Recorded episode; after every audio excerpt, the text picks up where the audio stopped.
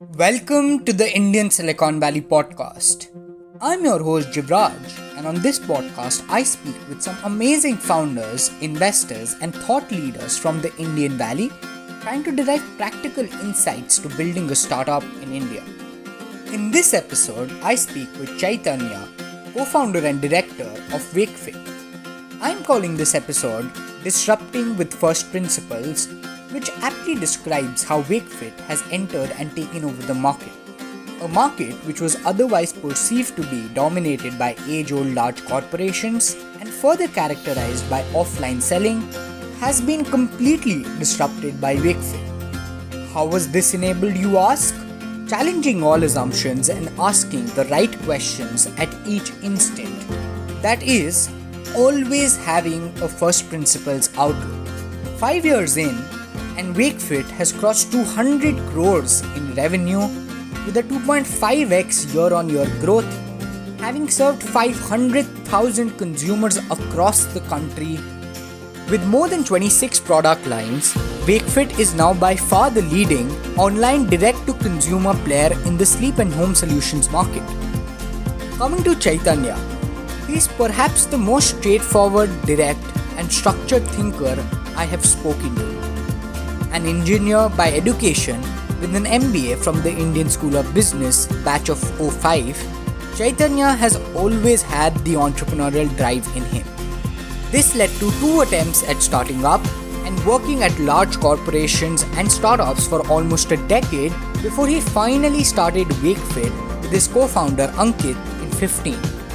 A humble individual who upholds first principles thinking, cares deeply about the pain point of the consumers, stays extremely focused and disciplined in building his dreams. This conversation with Chaitanya was an absolute treat. WakeFit has gone on to redefine how consumer brands are built in the country. WakeFit truly upholds the principle consumer is the king via its multiple policies to serve the consumer with the best quality product and support. Coupled with this, it has created a unique brand identity for itself via the multiple online viral campaigns, be it the sleep internship or the social media rollouts. This forms the crux of what I discuss with Chaitanya as we take a deep dive into brand building, serving the consumer, developing moats, product expansion, perseverance, and much more. Let's dive in to the 28th episode of the Indian Silicon Valley podcast, Disrupting with First Principles with Chaitanya of WakeFit.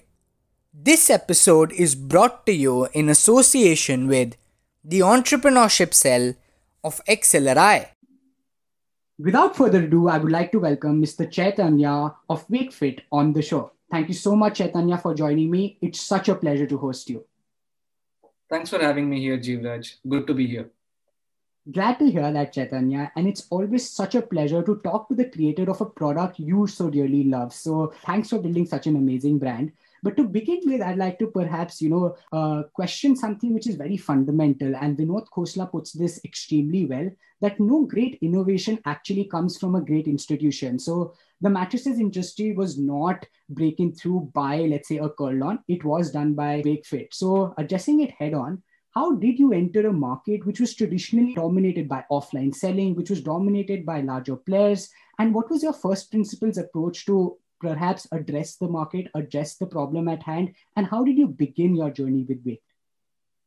Uh, I think we different people talk about first principles and think about first principles very differently. Uh, for us, it was pretty simple. Question everything around you. Don't take anything for granted. Anything that uh, is there, don't take it that it's cast in stone. Um, that was a simple approach that we took, and uh, that also came because of our past learning. Uh, Ankit, my co-founder, and me, uh, we both are standard run-of-the-mill middle-class Indians, uh, where our parents were either in a PSU or in a government department, uh, worked in transferable jobs. So we as kids have seen multiple different cities while growing up, and then we did the standard thing: uh, finish your BE, BTech, uh, then work for a few years. And Ankit directly went into his first startup, and I did my MBA, did my consulting, worked in the US, and then did my first startup. Uh, so I'm about eight, nine years older than Ankit. Um, and very, very simple. And we tried our first startup. So Ankit's first startup was in a B2B space. Um, and he uh, came up with an innovation where the cost of raw materials could be saved in foaming by about 20%. Unfortunately for him, uh, a large multinational such as Dow Chemicals was approaching the same problem, but from a different angle. So when the same innovation was cracked by a larger firm, it simply became a matter of credit period.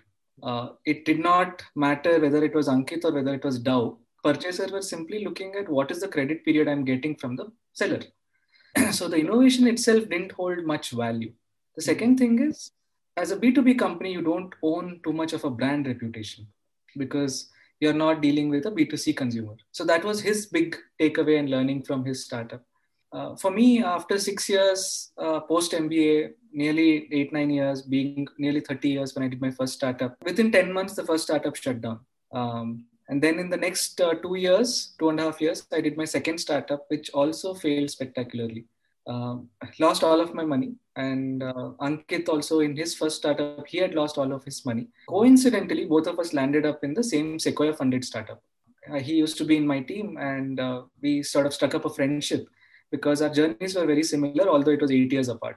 Uh, we had both landed up there because our bank balances were zero. Um, and uh, we sort of connected, ended up talking, stayed in touch, became friends. And uh, then when he had this idea that the mattress industry is extremely overpriced for any normal consumer, uh, we d- approached it with a simple mathematics. So he knew the cost of uh, foaming, he knew the cost of labor, I knew the cost of marketing because my startups were in that space. And finally, we said, if a mattress manufacturing and marketing is costing this much, why is it actually being sold at that much? It's a simple premise that we explored. And then our first hypothesis was, oh my God, these mattress companies must be making ton of money. So what did I do next? I went to Ministry of Corporate Affairs website and downloaded their financials. And the next thing I know, I realized their profits are very, very thin, barely 5% profit after tax and 10% EBITDA. So then where is the money going? It's costs very less customers are paying so much, but the companies itself are not making money and they're not doing any innovation from 50, 60 years. So where is it going? so that gave us the clue that it's just going in the supply chain. Uh, distributors, super stockists, stockists, everybody was taking a cut. And by the time it reaches your doorstep, it was costing a bomb. It was as simple as that. So first principles thinking came from basically Ankit trying to get married and wanting to buy a mattress for himself, and then we realizing all of this. Great, great to hear that. But you put it so simply, yet so fundamentally, you know, if we can question everything around us, that would be spectacular. So wonderful line of thought and great context to build as well. But, you know, on to present day now. And I'd love to hear about you, you know, that, you know, let's say five years in 200 crores in revenue so many clients and a loved community overall right and that customer redefining the way people look at consumers and walking the talk of consumer is the king instead of just writing a tweet about it, right? So what I'm trying to eye at and would love to understand from you that you've seen the startup ecosystem evolve in and out, right? From business school to st- startups which have failed. So how have you seen the, you know, the ecosystem evolve and what is it like to build a D2C brand? Because everybody's talking of this buzzword D2C consumer brands. What is this? If you can, you know, demystify for us, that would be wonderful. Sure. I think you're absolutely right. I did my first startup in 2011 and so back then, Flipkart was uh, just taking off. ShopClues, Snapdeal, they were all coming in. Mm-hmm. And if I have to take a look back at what has happened in the ecosystem, there have always been cycles of startups that are always hot. So first, it was e-commerce. Then came uh, ride hailing, which is Uber, Ola, Taxi for Sure there was a ton of innovation and funding and startups around that, copycats, all of that. Then came hyperlocal. So hmm. everybody wanted to get into hyperlocal delivery from Grofers to Dunzo to, I mean, different people approached it differently. Uh, if you remember how Tiny Owl, how many companies that were there that actually shut down um, because that it became a fad. It became a sort of a cyclical thing where uh, different companies played a different role. And currently, if you look at the market, edtech is extremely hot. Uh, so every two or three years, different factors converge and sort of make uh, one sector very, very hot in the startup world. But as Warren Buffett says, if you are knowing that a sector is hot today, uh, which means you're already too late. Uh, so if you look at all of those uh, things, you'll notice that people who are extremely serious about the business, those are the guys who ended up surviving. Those who started because it was an opportune thing, because it was hot, those guys didn't survive. Uh, because it's never fun to run a business, go through all the ups and downs, uh, suffer through every single pain if you're not passionate about that problem. Because you're a tourist, you're opportunist, you're just trying it out because it is hot and when the tough times come, one after the other, one after the other, as they're bound to, you will just give up and shut the startup. Uh, but those guys who survive are those that say that this is the problem, this is my karma bhumi, I will bloody solve this no matter what. Those are the guys who ended up surviving each of those ups and downs. So currently, the D2C thing is very, very hot, like you rightly said. Uh, in simple terms, D2C is direct to consumer, mm-hmm. where the brand itself is doing its R&D in some cases even manufacturing. And finally, it is coming directly to the consumer's home without passing through any middlemen. In traditional retail, there used to be distributor, super stockist or stockist, then um, a retailer, then finally the dealer in the end where you would walk into the store. So three or four levels of middlemen would be there. D2C is bypassing all of that. Either they sell through their own showrooms or through their own apps and websites, or through a single marketplace, which is Amazon, Flipkart, Myntra, Nykaa, Purplle, whichever is suitable for them, they come to the consumer's doorstep through that. Uh, that is, in simple terms, direct to consumer. The beautiful part about D2C is that it has democratized access to products. So a consumer does not necessarily need to buy only those products that he hears or sees on TV or newspaper anymore because those are extremely expensive and only really large companies like HUL, P&G, Reckitt, they would be able to afford those spends on TV, newspaper, radio and reach you and then you would end up buying them. But D2C has democratized it, which means now I can get the word out to you on Google and Facebook. I can reach out to you through my own app or website, or I can even reach out to you and tell you that I have a great review through Amazon and Flipkart and Myntra. So consumers now suddenly have a really wide choice of products. So the positive for a D2C company is now I'm not dependent on cash. I'm dependent on a great quality product. The negative of that is because everything is so democratized and everybody can say positive and negative things out there. If you don't have your game up there, you're going to be uh, you're going to be really maligned in the public space by consumers because everybody has a twitter account. Everybody has a review account on amazon. Everybody can go and say negative things about you on facebook. Mm-hmm. so, so while it is a great thing for us to reach out to consumers we also have to be extremely cognizant that building a great d2c brand means you're always on top of every single unhappy customer and trying to solve them. Mm-hmm. and imagine the scale when we are shipping out 10000 orders a day. Uh, even if it is 0.5% it's such a large number that every day if something goes wrong supposing delivery is missed by two hours delivery installation one of the products uh, the screws didn't go in the right packet it's causing them pain. That's why they're complaining. They don't have anything against us. Uh, it's causing them genuine pain. Somebody would have ordered it because their parents are coming from another city. Mm-hmm. uh, somebody is ordering it because they're having a baby next week. Somebody is ordering because their sister is getting married. So when we breach those promises it really pains them. Uh, and if I have to put all of this in a simple sentence on what it means to take a D2C brand and build it, it is you are going to lose sleep over every customer's pain point. Wow. Uh, that is as simple as that. If you, even now, after five, four and a half, five years, uh, Ankit and I both start our days and end our days with negative reviews. Why did this customer come here? Why did he get unhappy? Why did he have to write? If he had to go here and write, it means he has, it has pained him and if one person is writing, it means 10 other people are going through the same pain. It's just that they're not going and writing. So, hmm. how do I identify the problem and solve it? So, none of the funding, none of the marketing makes any sense if your customers are unhappy because they will say bad things and they will truly mean it. And that is never good for a company. Wow. I mean, uh, five, ten minutes into this conversation, and I'm already almost spellbound by the simplicity and the direct nature of how simplified you've put this across because it's so easy if you just look at you know the pain point of the consumer and if we just are maligned every time the consumer is maligned and if we can probably rectify it going forward. So beautiful line of answering. Thank you so much for that chaitanya. And moving ahead you know let's let's dive into a couple of specifics about building wakefit right? So uh, you know the first question in chronological order because that would give us more context is you know given that you did start and you did tell us you know what was the market hypothesis can you tell us a bit about you know how did you know that you know this is where we have pmf what was that sign from you so sign for you? And how did you double down on that and know that you know this is what we're going to do? Because from what i know now that you now have the distribution channel all uh, by yourself. You have the manufacturing by yourself. And i'm sure you didn't start off like that right? So what was the thought process like and what was the market telling you when you started off? What was that journey like for you? Uh, when we started off, uh, we honestly didn't have too many grand uh, visions. Uh, like I said, Ankit was coming out of one failed startup. I had come out of two failed ones, and we had barely saved two to three, three lakhs each in our new salary. And now here we are trying to start again, uh, put the whole thing again. And uh, I, I don't even know what people around us were thinking. These guys have gone nuts.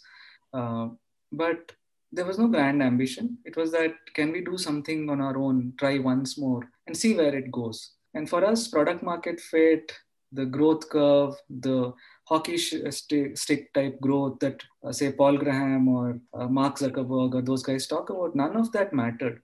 For us, what mattered was if one customer placed an order and he discovered us, which is an unknown, completely unknown company with no advertising, and he's ended up buying from us, we better make sure that he's happy. And it was very, very simple in the beginning when there was just one order a day, one order every two days. So one customer and just treat him like a king, make him happy. Simple.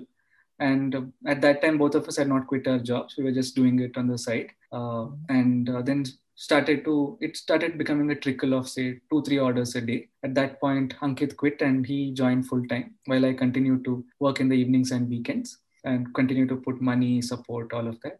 Then it steadily became eight to 10 orders a day. Uh, and then we figured out that, okay, the, this seems to be there. Uh, we are one of the first people that we're trying to do. And let us just talk to every single person that is buying because anyway, the number of people is less and we don't have so much work anymore because there's one or two guys is going to eight ten guys. How many, how much time does it take to call eight guys? So we ended up calling and that became a treasure trove of information. As soon as customers found out that we are a startup, they would give Gyan uh, if they're in our same city, we would actually go land up in their house. Uh, hmm. some of the initial deliveries have been done in Ankit's car. Uh, so customers are just open uh, in welcoming us into their home, giving us chai, uh, talking to us, saying, "Arey, you know, mattress is all good, but the packaging that you sent, I thought I had made a mistake. It didn't really uh, give me confidence that it's a good company. How can you send it in a gunny bag? How can you send it in a folded folded format? So hmm. the kind of information that they gave became a treasure trove of raw material for us to improve the product. And so uh, that became a loop. We would sell only few. We would engage with the customers deeply, take their feedback and improve it. And those customers would then go ahead and tell through, through three other people around them. So that became one, two orders a day to eight, 10 orders to then 50 orders a day to then 100 orders a day. And there was no particular time at which we felt we had hit PMF because at always somebody or the other was either trying to copy us, trying to kill us. So there was no place where we said, there was no aha moment saying that, oh, we have hit PMF, uh, now we need to double down. There was no such thing. It kept increasing, we put our heads down and work more. Kept increasing, put our heads and work more. Um, so it just became a virtuous cycle. And uh, if you, I don't know if you'll believe it, for the first 16 months, uh, we did not have a Google or Facebook account. Wow. So literally no advertising. So we had a Facebook presence, obviously. Uh, we started posting some basic uh, creative posts uh, about sleep, about mattress, spinal health, and so forth, but no ad accounts uh, because we couldn't afford it. And then September 2017, we incorporated the company in uh, March 2016, mm-hmm. although we were experimenting from late 2015. Mm-hmm. August, September 2017 is when we opened our ad accounts and started spending a small amount of money. So I think that true PMF now in hindsight looks like when we were growing without any advertising, that was true PMF for me. Right, right. I cannot imagine what it must have been like to probably, as they call it, grow without spending anything, like zero CAC and only organic growth. And it speaks for itself, in fact. Like I can imagine that. I did not find it then, but I would have loved to. And I know that whenever I go to somebody's place and, you know, if their mattress is not that fulfilling, I'd be like, why don't you check this out right? And they go ahead and buy it. So i can imagine that and i can perceive it. So but it's wonderful to hear this. And it does make me in fact recall as you said paul graham's one of quotes you know he mentions that doing things that don't scale. And you've done that so well in the initial part of your journey. And through that i want to you know interestingly touch upon that in some of your previous interviews you've mentioned that you cannot go with a preconceived notion into the market and there has to be a way you talk to customers and listen to them right? And that is a particularly peculiar thing because uh, at the onset it may seem like a very straightforward thing right? Go to a consumer ask them how the experience was. But you by contrast have mentioned that there can be intricate details to it. And if we get that wrong we're actually chasing the wrong code the wrong ball right? So can you perhaps throw a bit of light there and what your thought process was? And what exactly should be the way that you actually observe things? Like are you looking for answers or are you looking for behavior or are you looking for uh, you know user reviews or what have you? So i would love to understand from you a very uh, very very interesting question uh, I remember this case study of uh, Nokia coming up with this phone uh, double one double zero. I think it had a torch. Right, right, right. and it was like really robust. It was very thin and small, and it had a torch. Mm-hmm so I remember this case study where the way they came up with that was because uh, they observed in consumer homes how they were using the uh, phone. Back then, there were no smartphones, these were feature phones. And so they were observing how they're using it. So uh, they people would not have good street lights, so the phone would fall down. Then they would have to go look for something. Uh, they would they would in Indian cities. There's a lot of oil on your hands, uh, the grease from the skin, and there's a lot of dust and uh, kids in the home always used to take it up and play snake or other games so when they observed all of this the result was a very robust phone which was dust resistant and grease resistant and it had a torch because indian streets and other places were so poorly lit so no way this could have understood this could have been understood by questioning you hmm. because when you question there are two things that happen one the person who's posing the question has a bias or a hypothesis already in his mind. So he's trying to navigate subconsciously to get there. The person who's answering has a bias of seeming smart. He'll be thinking, if I give this answer, he'll think I'm a dumbo. Give this answer, he'll think I'm a very, very smart consumer. I'll seem cooler. Yeah. Uh, I'll seem more respectable. I've seemed like I, I've given it a lot of thought. So that never works out well. That's why consumer research and when people say these many people said this, they said that, you just take it with a pinch of salt. Mm-hmm. True answers come by observing what they say, uh, observing what they're not saying, observing how they're using the product, uh, observing video recordings of their behavior on the website, uh, then peppering them with questions which are extremely open ended you can never ask pointed questions. You can never give them a b c d. In a survey you give options but when you're having a customer immersion study or uh, just re- uh, interviewing them for research purposes it's just going to be a free flowing conversation. Give them as natural a habitat as possible. If possible go visit their homes uh, and see how they think about it how they use it how they uh, what they look at before buying uh, i think that is the biggest thing and f- the reason i have to said that in my previous interviews is because I was a management consultant after my MBA in, in the US and Canada. So there, your whole job is to have a hypothesis and you're paid for it. And then here I am as an entrepreneur, failed two times. And third time I'm, I finally learned that I have to unlearn the whole thing of consulting. I have to go with the mindset that I will be completely open minded and let consumers lead me by what their behavior says. Um, and that's why it was a longer unlearning process for me. Yes. Wow, again, like this is great. I mean, like for anybody young who's listening, especially for me, I think these are great cues because it's very easy to think that, you know, go out there and ask the consumer, what do you want? But if they knew what they want, then like you have to be able to observe and you, as you said, you know, ask open ended questions. And, and I always used to wonder there's no Brian Chesky story of how Airbnb and they went to, you know, homes to photograph people. But now I do have an Indian ecosystem story where uh, you both went to homes and, you know, actually delivered and went uh, across the entire experience of the buying cycle for the consumer. So love that story and thanks to that, Chaitanya.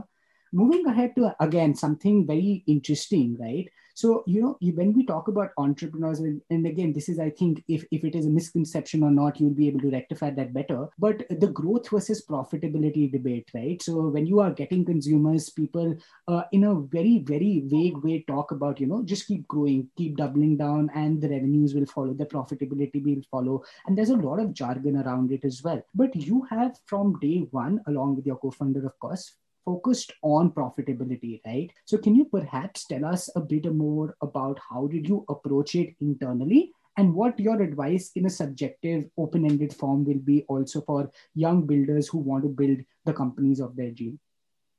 Sure. I think there are two misconceptions. The first misconception is that every startup has to be extremely loss making in order to grow rapidly. Uh, second misconception is that every sector has the same unit economics where you end up making a lot of loss for the few uh, months or years and then it becomes profitable. Both are wrong. In the first question that kind of a growth at all costs where you sacrifice profitability is very very well suited in a winner take all market where the network effects ultimately drive the success of the startup. So in ride hailing for example there couldn't be 10 ride hailing apps because it's a winner winner take all mm-hmm. there is it is not going to sustain. Not everybody is going to make losses not users are not going to download 10 apps and compare which one is better. So it's always going to be one or maximum two that's end, ending up surviving and taking bulk of the benefits. Uh, then look at uh, a funding marketplace. So if it's a, a, funding marketplace where startups are trying to raise money you will see that worldwide there is AngelList or somebody like that, which has just taken all of the network benefits. Because there cannot be four or five such platforms where startups are going and registering everywhere, investors are going and registering everywhere. It just does not pan out. Mm-hmm. So, in such a market, it is very, very logical to sacrifice profitability and pour all your focus on growth. Even look at social network. Uh, when Pinterest, when uh, Facebook, all of them postponed their monetization and said we want to be free. We want to just grow at all costs. That was because of that. There couldn't be two or three facebooks. Okay. the users would get split it was not going to happen. So in such a place it's very very logical to go ahead and do that. And that is why people have, have mistakenly applied that logic to every sector every other startup saying that if i have to grow fast i will have to lose money.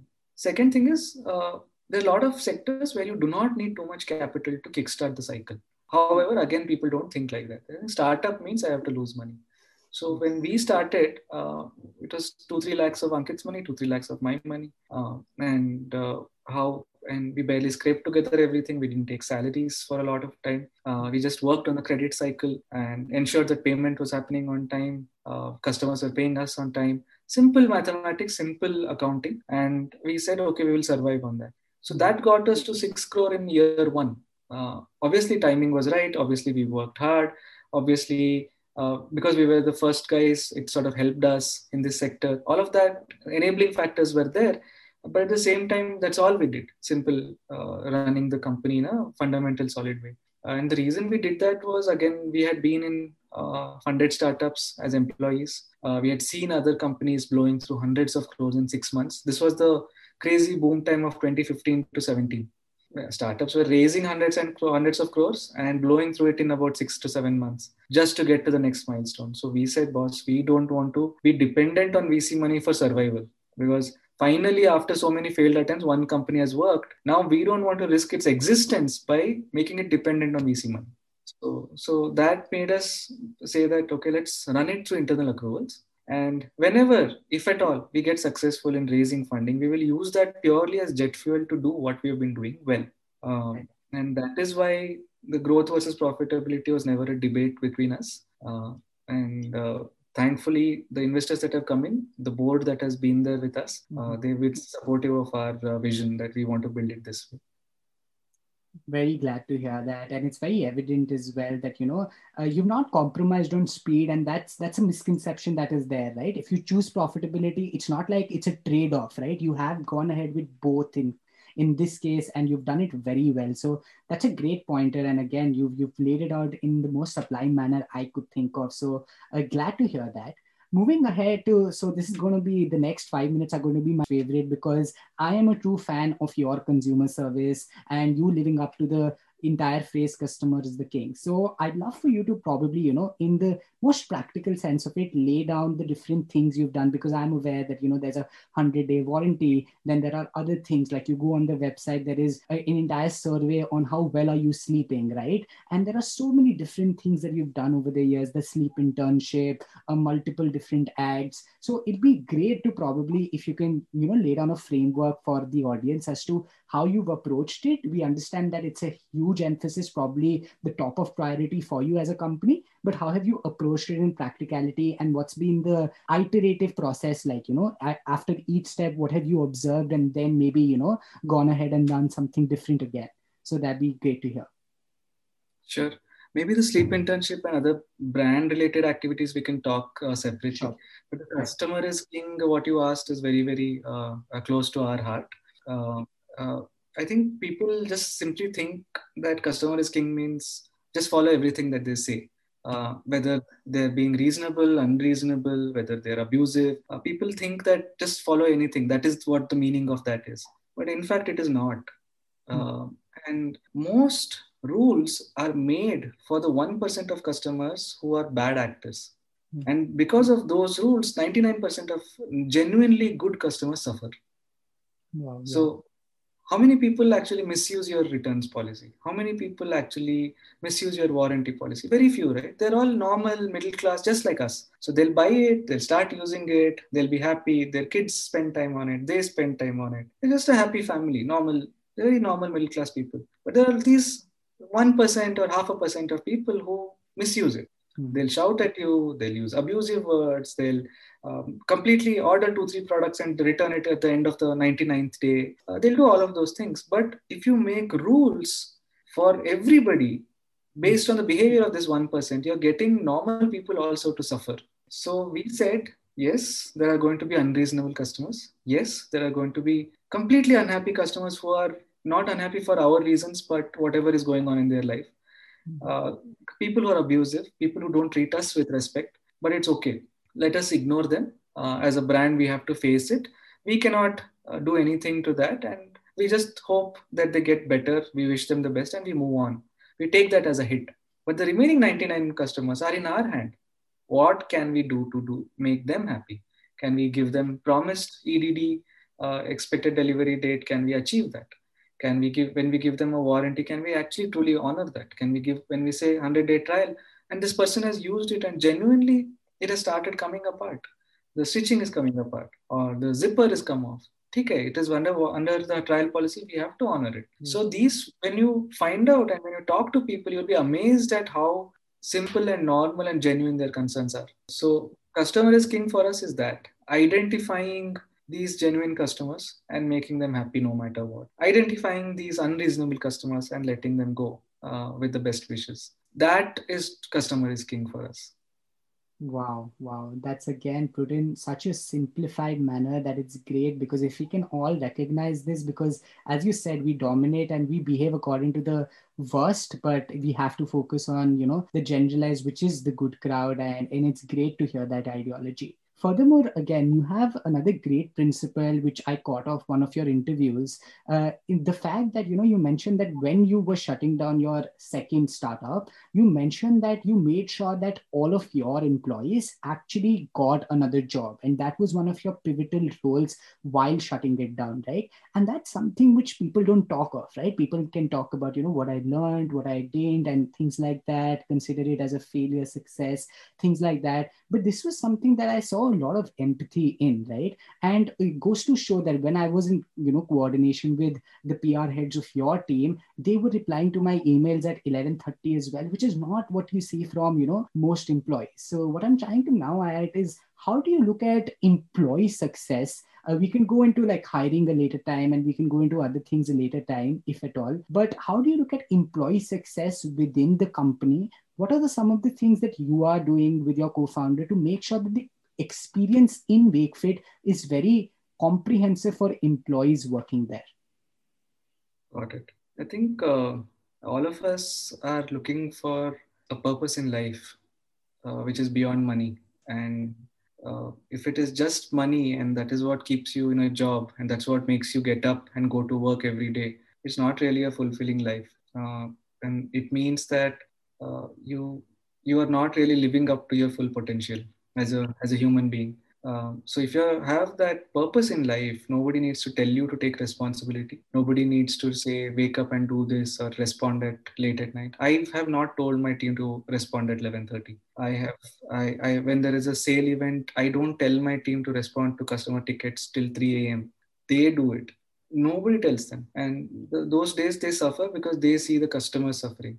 Uh, those days they are on that dream because we are on building a dream of a company saying that can we make this a truly transformative company that lives beyond us? So that is the vision, that is the ambition. You cannot put a revenue number to it, you cannot put a fundraise number to it. I cannot say at $1 billion revenue, I will be happy. So what happens when you get there? Will you lose your motivation? That's a that's a very limited way of thinking. If you really have to uh, open your horizons and uh, put those goals, it is building a company that will truly outlast you uh, building a company that can become an institution where anybody who wants to leave WakeFit leaves happily and says, I was part of that company during that phase. So when somebody resigns, uh, I touch wood, uh, most of my core team has just remained throughout. But if somebody does leave, I always say, Are you happy leaving? Is that better opportunity better? Then please go ahead. I will support it. I will give you my reference letter. Because if you're there's no point holding them back just by offering a little bit money, a little bit new role, because if they're unhappy, they're unhappy. Um, so this vision is not for them. It's okay. Uh, so our idea is that so employee success is can you give them that dream and a vision, and then can you give them the autonomy to execute within the within their complete unlimited means to achieve that, and can they become better and better people every year the same core team four years ago how they were and how they are now it makes me proud when they get married. They take a car loan um, they build a new house they book an apartment uh, they go out and win an award in a marketing conference. Uh, that makes me proud. So uh, that cannot be exchanged for anything else Wow, wow. Again, it, this kind of a founder mentality can be with everyone because it's, as you said, you know, you're building a legacy which outlives you and you're creating that happy space and giving everybody a purpose, a dream, which is all spectacular. Chaitanya, I'm absolutely loving the line of answering. And but moving on to again, again, something which is very peculiar and interesting about what you've built is the brand, right? So uh, there are so many components that you've done well in silos, yet they connect so well in in constellation, right? So, talking about that itself, you know, how has brand building been for you? As you mentioned that you started off brand building at a later stage, or if not, you know, that might be the, not the right uh, way to put it because brand was being built by word of mouth for sure. But how do you look at brand building uh, and the entire concept of doing things right and making sure a larger pool of people get to hear about you? Got it. At the most base level, a brand is nothing but a promise. So either you're meeting that promise or you're not meeting that promise. And then people go out and talk about that. Uh, what in common parlance we call brand building is nothing but awareness building. So it's not necessarily brand building. Uh, so the for us brand building is always always through every one of our employees and through every one of our touch points and uh, through every one of the uh, promises that we keep and meet. Delivery discount warranty trial policy. Each of those is a brand building strategy for us. Now, to come into the awareness building part of it, uh, we people are now flooded with a ton of different stimuli throughout the day. Mm-hmm. Uh, there was a small study done by I don't know, I think one of the Nielsen's or one of those research agencies that in a typical day, a consumer uh, he'll get out, uh, he'll see some notifications on his app, uh, then he'll start driving. Radio will blare the ads. Then hoardings, uh, hoardings on the autos and vehicles in front of you. Um, and then you get to office, notifications, Facebook, WhatsApp, people are sharing. And then you do the same thing on the way back home. In a typical day, you see thousands of these stimuli where different brands are trying to compete for your attention. Uh, and they're saying, I am better, I am better in this sphere. So if you have to build awareness in such a cluttered space, you have to do something really, really worthwhile that money cannot buy, uh, that ad spend cannot buy. So if you have to uh, do it in a worthwhile manner, it cannot be just running another ad with some more money. It has to be on the strength of the content. So uh, when we did uh, the sleep internship campaign in 2019, season one. Uh, when the lockdown happened, uh, we did those open letters where the Bartan Dholia uh, video went really crazily viral. Um, then uh, recently we did 2020 wrap up. We did Bhadmeja 2020. Mm-hmm. so this is really something that we enjoy doing. That mm-hmm. as a marketing team, we really love that work.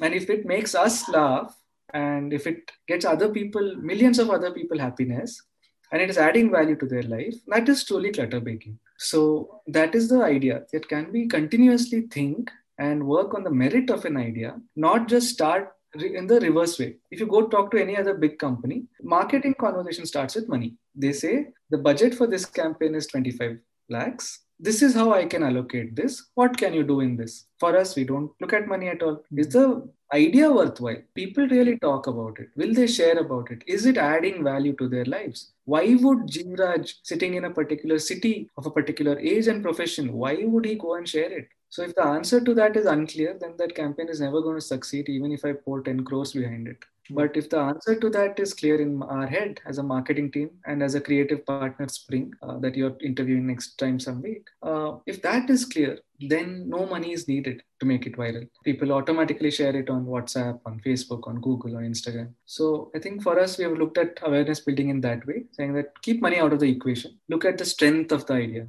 If that works, you don't have to worry about the budget. Got it, got it. Great, great to understand that and you know, understand that ideology to be able to, you know, be at it and look at things differently in terms of uh, instead of actually looking at just on a metric basis and you know, what did this do? What is the budget? What will this convert? ROI and stuff like that. That's a great way to approach marketing, branding, and, and great line of answering again.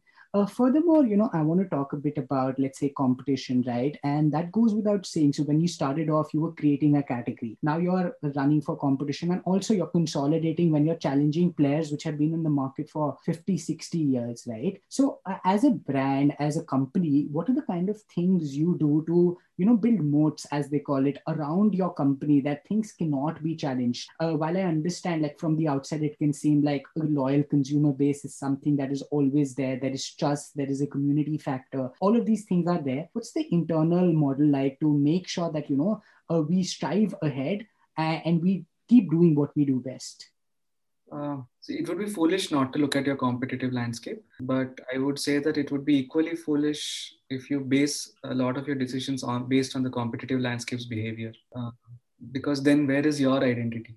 Uh, what what do you stand for? What is dear to your heart, which you will never sacrifice no matter what?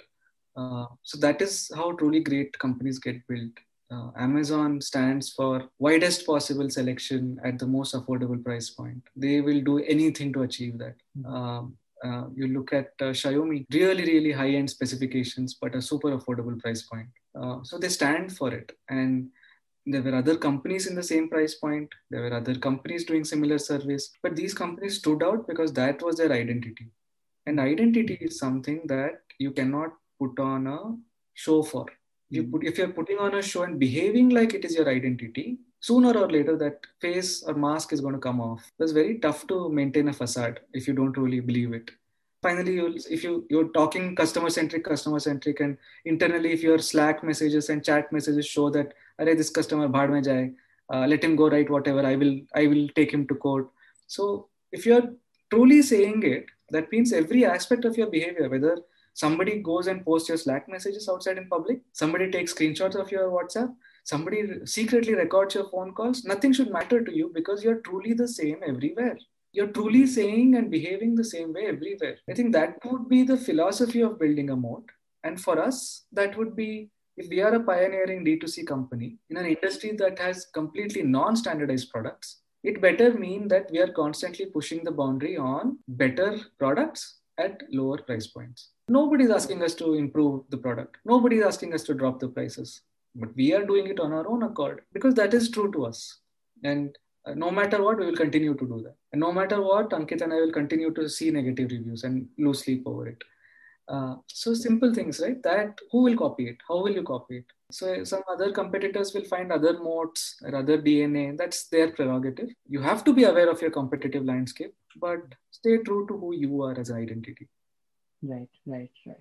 Wonderful to hear that. And I have one last question on, let's say, WakeFit, and then we'll move to a final segment where we can conclude uh, while we talk about a bit about you, right? So uh, this is in regards to uh, product expansion, right? So you started off with mattresses, from what I can gather, and there are a wide range of uh, sleep wellness uh, products. That's what the company stands for, and WakeFit as I know it is a sleep solutions company, right? So uh, when you're rolling out new products, uh, is there like an internal, let's say, roadmap to let's say approach it? You know, how how much of it is actually iterative and prototyping and pilot testing within the company? Then how do you exactly go about a rollout? Is it you know, let's go after the entire market all at once, or let's go after the existing consumer base? Like you know, these these fundamental things that might be uh, you know seeming very complex from the outside and it'll be great if you can give us an internal look of the same.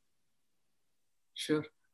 Actually in the last 12 months we have evolved into becoming a sleep and home solutions provider.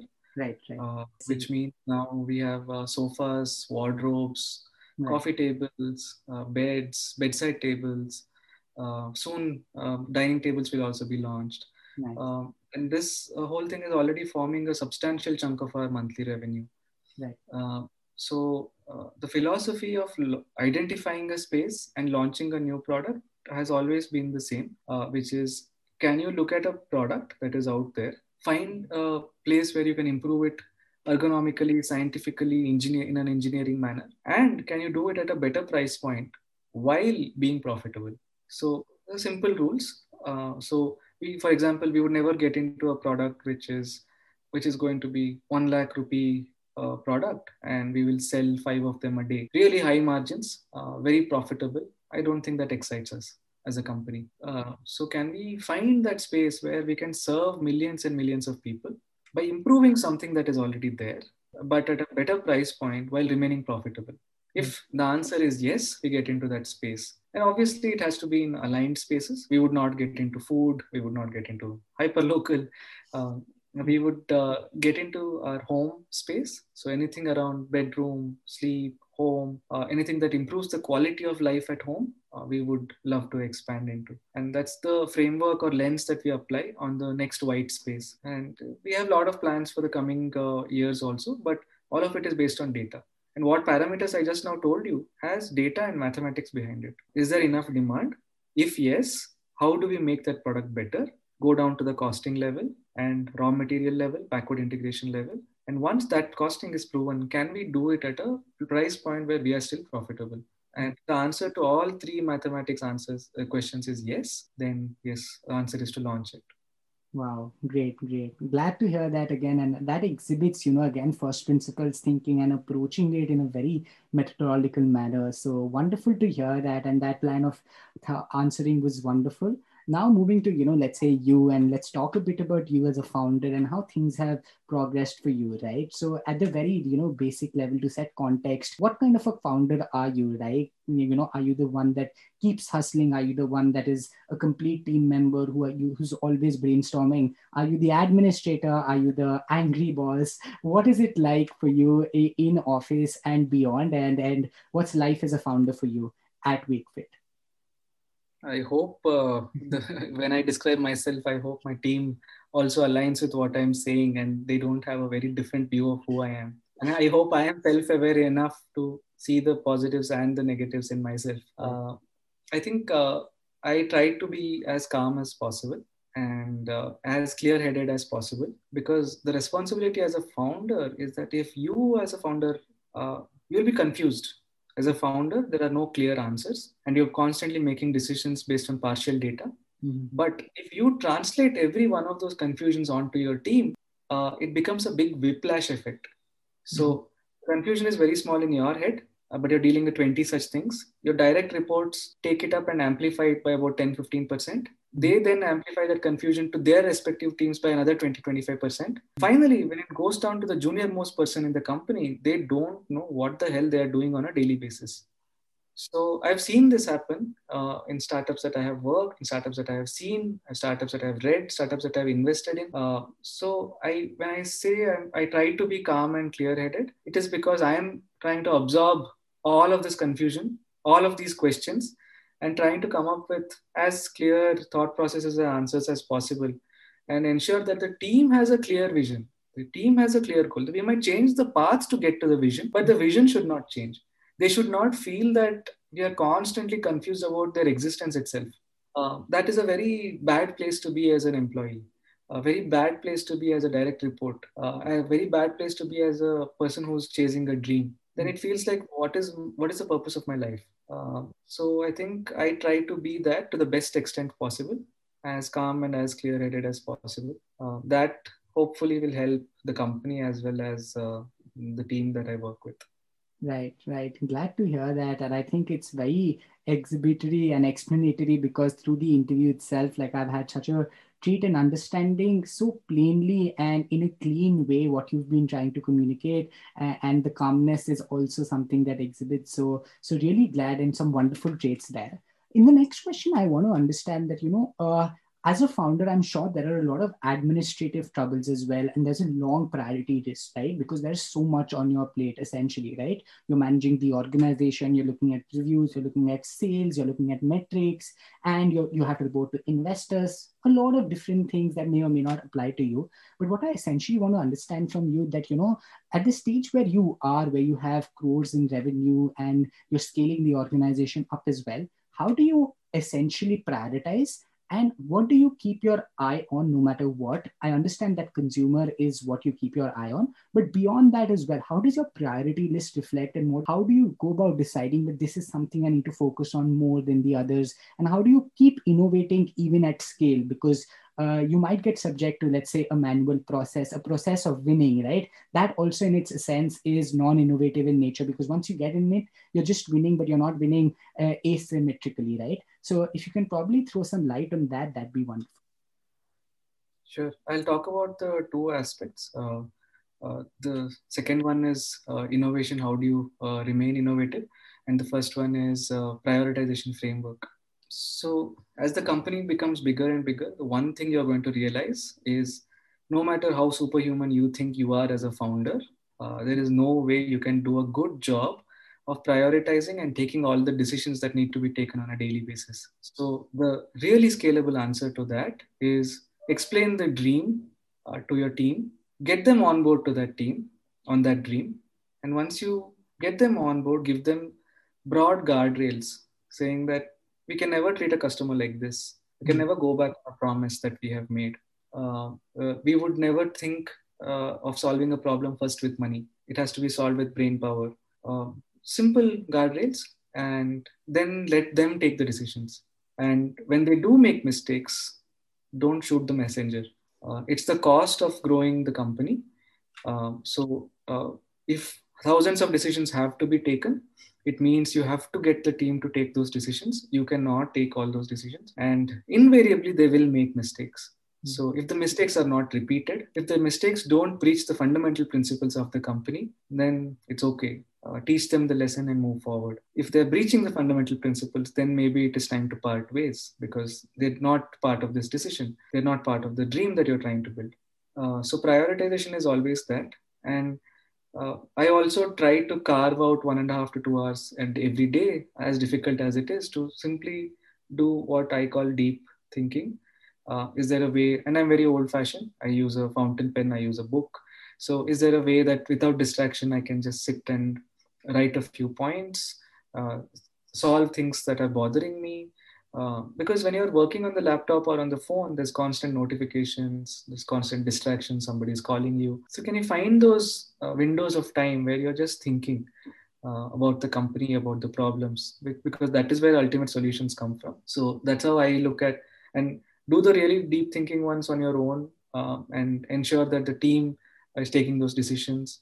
I think that's a combination that works for me. Uh, in terms of innovation, I told you that we would love to build a company that outlasts us. And so, uh, in lot of in the initial years, a lot of the innovative decisions, thinking, which products to launch, what policies to do, were all uh, coming from us. Uh, but now we are very fortunate to have a very uh, loyal and core team in finance, in growth, uh, in marketing, in technology, uh, Uh, uh, in operations, in production, logistics. Um, and so from now on, the innovative ideas have to come from everywhere in the company. You cannot run an innovation day where one day everybody will think about innovation. Uh, you cannot run an innovation competition. You cannot say innovation can come only from certain seniority people. All of that is nonsense. Innovation can come and should come from everywhere across the company because those are your arms and legs. Those are the people who are constantly talking to customers. So uh, if you don't ignore those signals, you will automatically be an innovative company.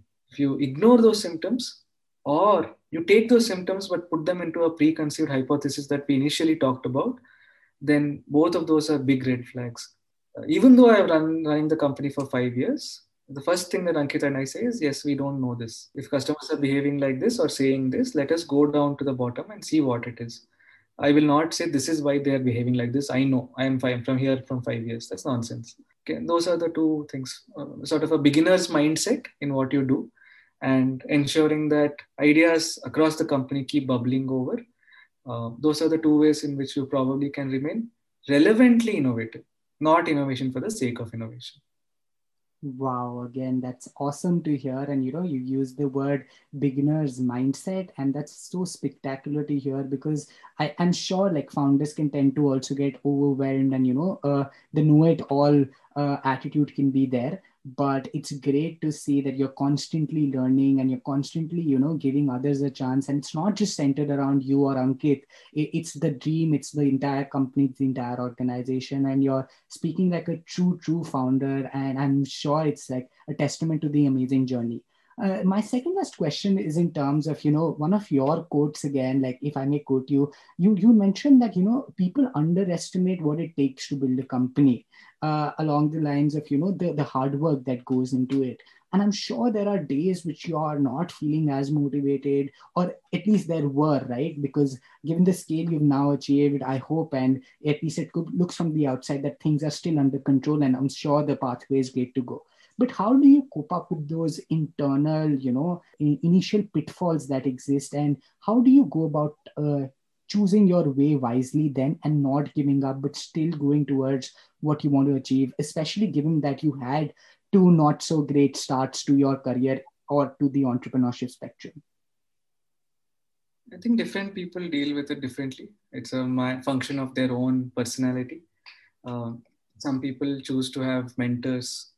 Uh, some people choose to have coaches. Uh, some people choose to have a very close founder network. They're all in a similar space of journey. They might be in different sectors, but they exchange notes, they meet for a beer, they meet for breakfast, they go on a bike ride. And different people have different ways of dealing with this. Uh, for me, it was uh, reading and uh, walking. I think uh, I, I, must have gissoed enough number of shoes walking and thinking about my startups. I must have uh, read hundreds of books because I think the answers are always out there uh, you just need to know where to look and how to look. And I've always been fortunate to have friends and people and well wishers and Twitter lists uh, sort of recommend the right podcasts, right books, right people to follow because the answers lie there. You just have to open up your mind to uh, say that, Hare, huh, this problem, ke liye, what this guy is saying might fit. Uh, so that we, we sort of uh, ignore the subconscious power of the brain and it's always processing it's always thinking. And the more raw material you give uh, from other journeys other best practices what has worked what has failed uh, it automatically comes up with the answer. So you need to uh, that's how i work. I'm not saying this is for everybody. Uh, so this reading and processing and thinking and walking sort of helps me. Uh, and that's how i deal with it. Uh, but yes you're absolutely right. In my previous startups as well as the early days of wakefit the journey can be lonely where the pitfalls seem very, very uh, big and uh, the successes can seem very, very transitory. so, so it, those are tough times. So you find your own answer to how you overcome it. But it's very, very important that you also safeguard your mental health. it's rare and interesting that you're asking this question. So I love it. Uh, founders, I, I cannot overstate the importance of taking care of your mental health because there are going to be really uh, jubilant times and there are going to be really depressing times. Uh, and sometimes they they don't come in the same cycle. They come one after the other.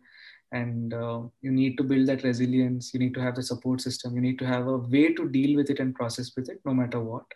Uh, that suits your personality but i would recommend that strongly Wow, again, great pointer there, and a great note that you know you can't sacrifice. Like it's not supposed to be all hustle, all work, and you you can't go mad over your dream. There has to be a process to it. You can figure it out by yourself, but you have to. And it's great how your product also helps that because one of the things that I find really attractive is it's not just a commodity, right? It's a commodity that makes life better. Uh, and I've seen you mention how sleep is a very important factor, which we all again let go, and we it, it's a cool thing to say that I sleep only five hours. I don't sleep well. I'm working for 20 hours, but it shouldn't be that way. And I love the emphasis on it. Uh, also, side note, I love the fact that you mentioned about podcasts uh, that, you know, that can help you and give you answers because I guess that's the aim of me being able to create this as well. And it's glad you feel that way as well, reinforces the belief. Um, for the last question, Chaitanya, this has been fairly, I mean, this has exceeded all expectations for me, and I've loved the entire episode to a great extent. I wouldn't be able to do justice to summarizing it, but uh, for the lack of a, you know, uh, let's go with a stereotypical ending where I would love to understand from you and get some parting lessons from you because, from what I can gather, it's been a great career and I'm sure it's going to be an awesome one even going ahead. But if you can, let's say, you know, go back 20 years and tell yourself something uh, and take that same analogy to tell the 20 year old something of the current generation, uh, something from your years of experience, what would that be? Uh, it'll be very, very interesting to know. I don't know. When I think back, I don't think I would change much with my life because um, every single failed attempt at career, personal level, uh, every single trip that I have taken, every single journey that I have taken, every single risk that I have taken, I think it's all paid off uh, in making me who I am today. Uh, so to think that I could give advice to my 20 year old self to do something different seems a little show offy.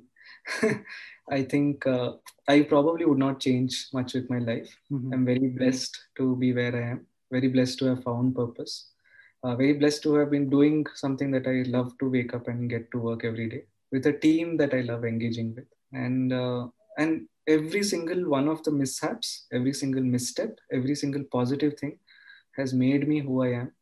So I would probably just tell my 20 year old self that don't worry it will pan out uh, just keep putting in the hard work uh, this whole hustle and jugaad and all it's just uh, really been done to death i think just it's okay. Uh, stop and smell the roses. Uh, it's okay read a nice book. It's okay take a nice bike ride.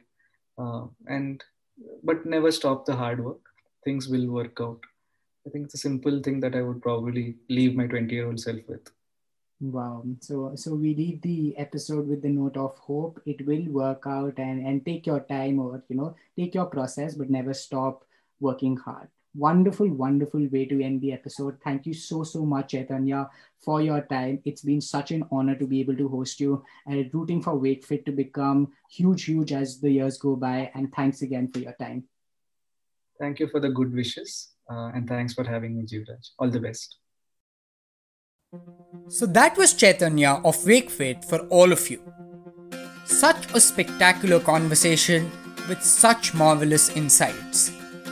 The sheer clarity of thought and structured learnings go on to show one of the many traits that have been a defining factor of WakeFit's success.